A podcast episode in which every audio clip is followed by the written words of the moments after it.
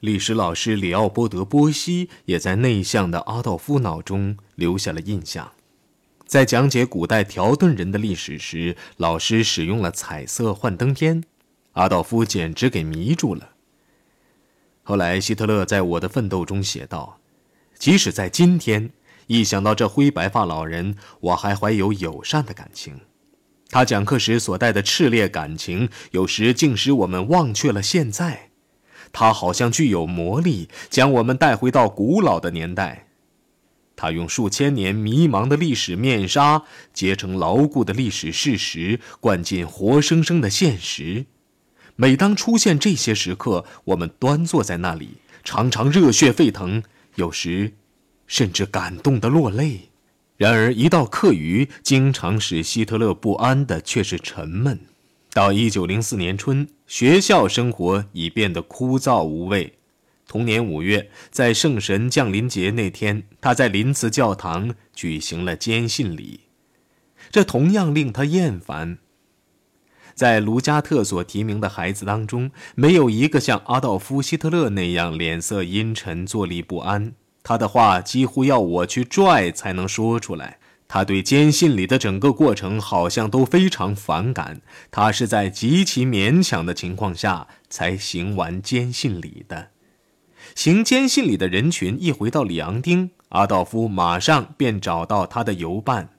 接着，卢加特太太回忆说，他们便在屋前屋后跑来跑去，玩什么红印第安人，呵，闹翻了天。那年，阿道夫的法文不及格，秋天的补考刚及格，有个条件，他不能再回林茨学校念最后一年级。最近的一所中学在斯迪尔，离家约二十五英里。阿道夫再次被迫离家。希特勒太太陪着十五岁的儿子一同到斯迪尔，在西西尼家给他找到了一间小屋子。从一开始，阿道夫就不高兴，他讨厌这个城市，窗外的景物又是那样的令人恶心。我经常在窗口练习射老鼠。阿道夫花在射老鼠和绘画上的时间，要比花在功课上的时间多得多。结果第一学期的成绩就很差，他的体操课得了个优，绘画得了个良。他最喜欢的两门课程历史和地理只得了个中，数学和德文不及格。逃学他已经到了荒唐的地步。一天早晨上学，他脖子上围了一条大围脖，撒谎说嗓子坏了。结果他被送回家了事。那年春天，在参观邻近的一个小镇时，他在留言簿上写了一首诗，透露了他的心事。有四个字无法辨认。他还画了一张漫画，画的是一个矮小的男人正在挨板子，打他的是个胸脯饱满的女人。这幅画连同那首诗是相当出色的，因为他们是出自一个十五岁的孩子之手，而且竟如此奇怪的写进了留言簿。尽管如此，他的分数后来还是有所上升。学校通知他，如果秋天他回来补考，就准予毕业。一九零五年七月的一天，天气闷热，阿道夫把这个好消息告诉了母亲。在此之前，母亲已将里昂丁的农庄卖掉。这是个多么混乱、多么不幸的地方啊！搬进了坐落在林茨市中心的汉波尔德大街三十一号。这是一座阴暗的楼房。他在里边租了一套房子，离开时刻关心和保护他的母亲。一年后，阿道夫在外表上已发生了显著的变化。他已不再是一个孩子，而是个头发蓬乱的青年，胡子已经依稀可见。他已是一个面带梦想般表情、举止颇浪漫的波西米亚人了。在斯蒂尔的一个名叫斯通伯格的同班同学，把他的这一切用钢笔画了下来。这幅画满可称之为画家青年时期之肖像。克拉拉大喜，简直把儿子当成英雄。母子二人的关系又变得那样亲密。不久，他们又带着宝拉去西皮塔尔度假，在这里，阿道夫染上了肺炎。这一病，母子的关系更加亲近了。阿道夫虽然被放逐至斯迪尔，这个夏天出了一点问题，但是对母子二人来说，这个假期肯定还是愉快的。到希特勒一家离开乡下时，阿道夫的身体已经康复，可以回斯蒂尔参加九月十六号举行的补考了。他补考及格了。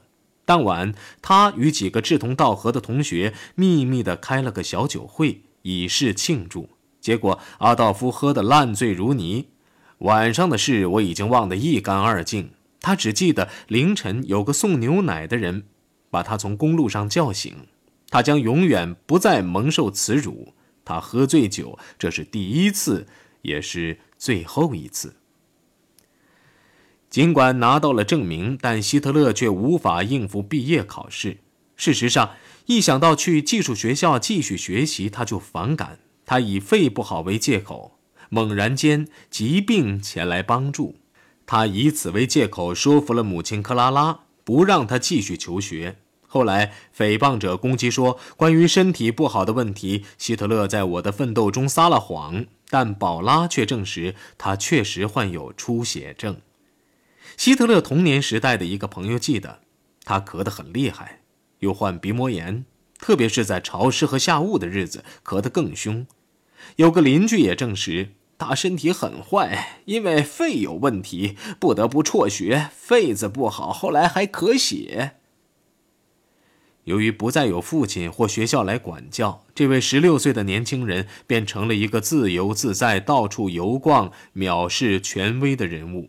他过的是一个出逃者的生活。他如饥似渴地看书、速写，本子里画满了各种画。他上博物馆、进剧场，还去蜡人馆。有一次，他在火车站附近看了一场电影，使他的道德观念大受震惊。他再也不寻人交往，他再也不是儿戏的领袖。他独自在林子街道闲逛，他并不感到孤单。未来的梦想在他心中猛烈的搅动。他已经讨厌与人交往。一九零五年深秋，他终于遇上了一个可以容忍的人——奥古斯特·库比西克。库比西克是个装修商的儿子，也抱有幻想，他要成为世界著名的音乐家。他已经会拉小提琴和大提琴，还会吹小号和低音大喇叭，并且正在德索埃教授的音乐学校学习乐理。一天晚上，两人在剧院里见了面。库比西克注意到希特勒寡言少语，穿着考究，他脸色苍白，骨瘦如柴，与我的年龄相差无几。随着演出的进展，他眉飞色舞。库比西克本人则外表敏锐、宽额，头发卷曲，好像注定要当艺术家。阿道夫和库斯特尔几乎每晚都双双上剧场。如果不看戏，两个人便沿兰德大街闲走。每到这个时候，阿道夫手中总有一根以象牙做柄的黑手杖。有一天，库比西克鼓足勇气问他的沉默寡言的朋友是否有工作。当然没有，阿道夫粗鲁地回答说：“糊口的工作是不适合我干的。”因为希特勒不喜欢谈论自己，他们谈的多是音乐和艺术。有一天，希特勒突然拿出一本黑色的笔记本，向库比西克朗诵了他刚写好的一首诗，随后又将几幅画和设计稿交给他看，承认自己想当画家。在这个年龄便有这种决心，这使库比西克印象不浅。打那以后，他几乎把希特勒当成英雄崇拜。所以，他后来对希特勒的回忆虽然常常夸大其词，有时甚至是臆造，但是没有一个人能够像他那样深刻了解年轻时的希特勒。虽然两个人具有许多共同之处，但性格却截然相反。库比奇克自认为是善于适应环境，时刻愿意做出让步；希特勒呢，则是非常暴躁，高谈阔论。然而，性格上的差异反而加深了他们之间的友谊。库比奇克善于倾听，甘心扮演被动的角色，因为他使我明白我的朋友是多么的需要我。库比奇克的热心倾听令阿道夫感到温暖，于是他便常常高谈阔论，且打着生动的手势，完全是讲给我听。这些高谈阔论通常是在田间散步或穿过渺无人踪的山路时发表的。他使库比西克觉得这简直像是火山爆发，又是舞台上的一幕。我只能张口结舌，一动不动，连鼓掌都忘记了。过了好久，库比西克才醒悟到，他的朋友并非在演戏，而是万分认真。他还发现，希特勒只允许你同意，不允许你反对。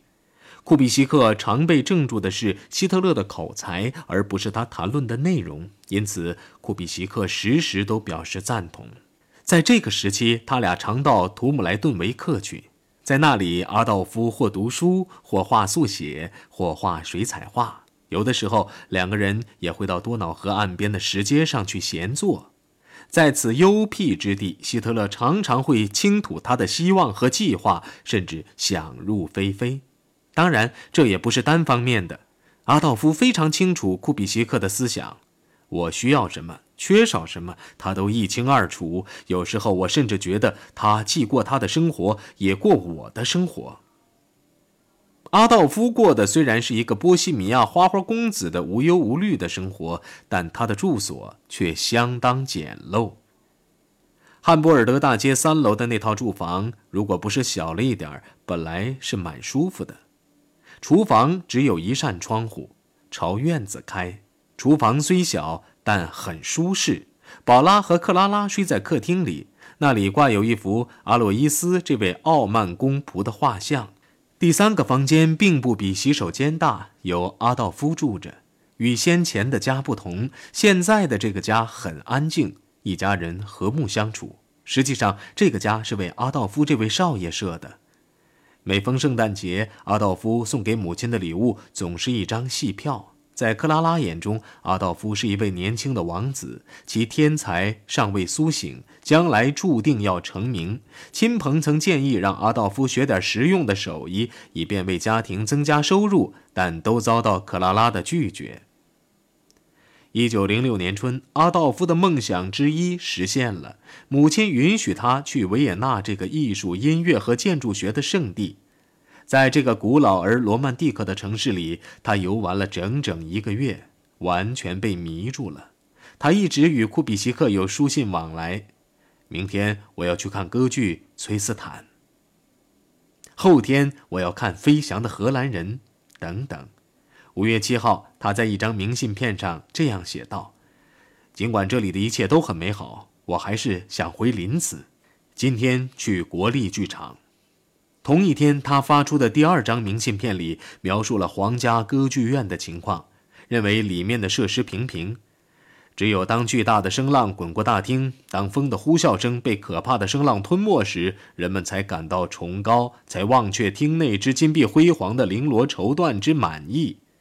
这些话典型的代表了这个正在萌芽的画家语法不通却混杂着富有诗意的想象，浮华但敏感。回到林茨后，阿道夫更是专心致志于绘画与建筑。他坚持让库比西克跟他一起干，库比西克不从，但阿道夫终于说服了他，与之合伙购买了十克朗国家发行的彩票。希特勒滔滔不绝地讲述如何使用赚来的钱。他说要在多瑙河彼岸找一座大楼，将二楼全部租下，两个人各占一间。距离要远，这样库比西克的音乐声才不至于令他分心。房间由阿道夫本人装饰，墙画由他来画，家具也由他来设计。他还梦想将他们的房子变成业余艺术爱好者的大本营，在那里我们可以学音乐、搞研究和读书，但最重要的还是学习。德国艺术领域宽广，我的朋友们说怎么也研究不完。还有一条规定。这个规定虽然令人高兴，却也泄露了天机。这个家应该由受过良好教育的姑娘来掌管，由她当城主之妻。这位姑娘必须性格文静，以防惹来某些不受我们欢迎的奢望或意图。这个幻想与大多数幻想一样，在现实中成了泡影。他们的彩票并没有中奖。阿道夫。又在西皮塔尔度过了一个夏天，没有发生什么大事。高潮也不过是他给施密特家的孩子们买了个幻灯而已。从乡下回来后，他依旧过着一个萌芽画家和幻想家的生活。十月初，他开始学钢琴，由库比西克的老师执教。宝拉回忆说，母亲给他买了一架海兹曼牌的大钢琴，他在钢琴前一坐就是几个小时。有这样一个孩子，花钱再多也不为多。大概就在此时，希特勒在库比西克跟前暴露了一件令他吃惊的新鲜事。此事发生在他们首次观看《黎恩记》时。主角是罗马的保护人，他的升降在阿道夫的身上产生了奇怪的后果。平常大幕一落，他便指手画脚地批评演员或音乐。这一晚呢，他不但啥也没说，反而用一种奇怪的，甚至是敌对的目光，把库比西克盯得哑口无言。希特勒脸色比平常更惨白，他竖起衣领，一声不吭，大步走上大街。时值十一月，天气寒冷。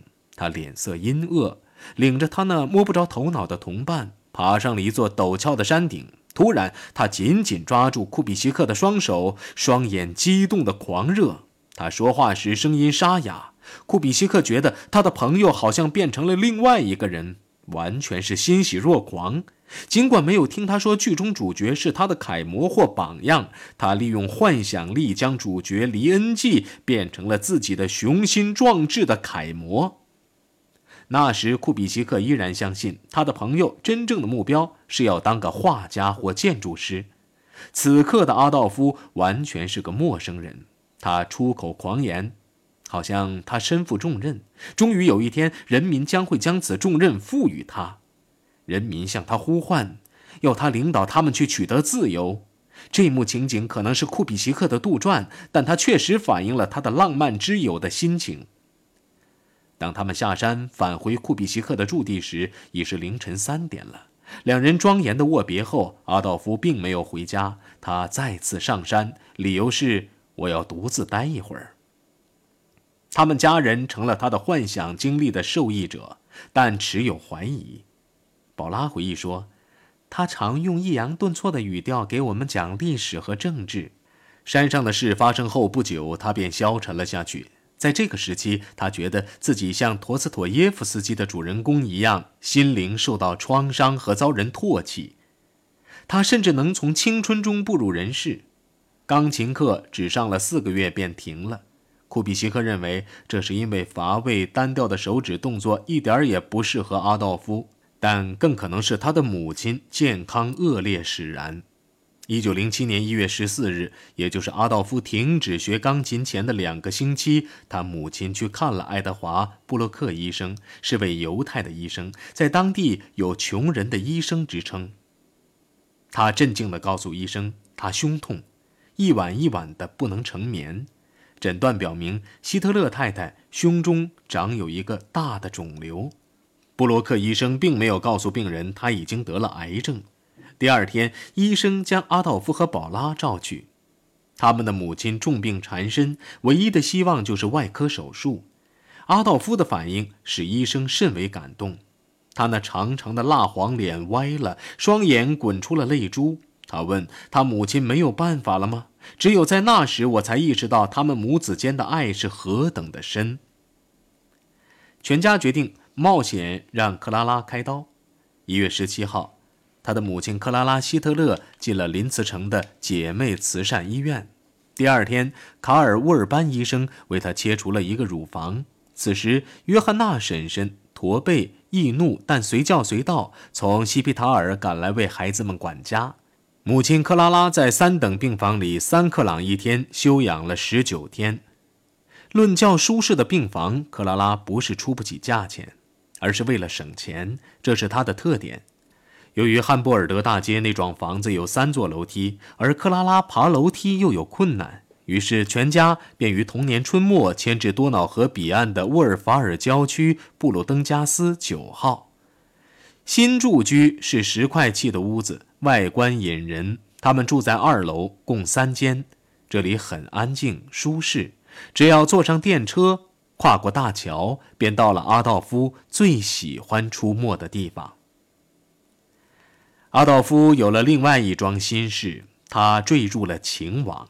一直到此时，他与姑娘们的关系都是微不足道的。比方说，一次在西皮塔尔度假，他在牲口圈里与一个挤牛奶的姑娘邂逅，当这位姑娘表示愿意再深一步时，他却掉头跑了，还打翻了一桶鲜牛奶。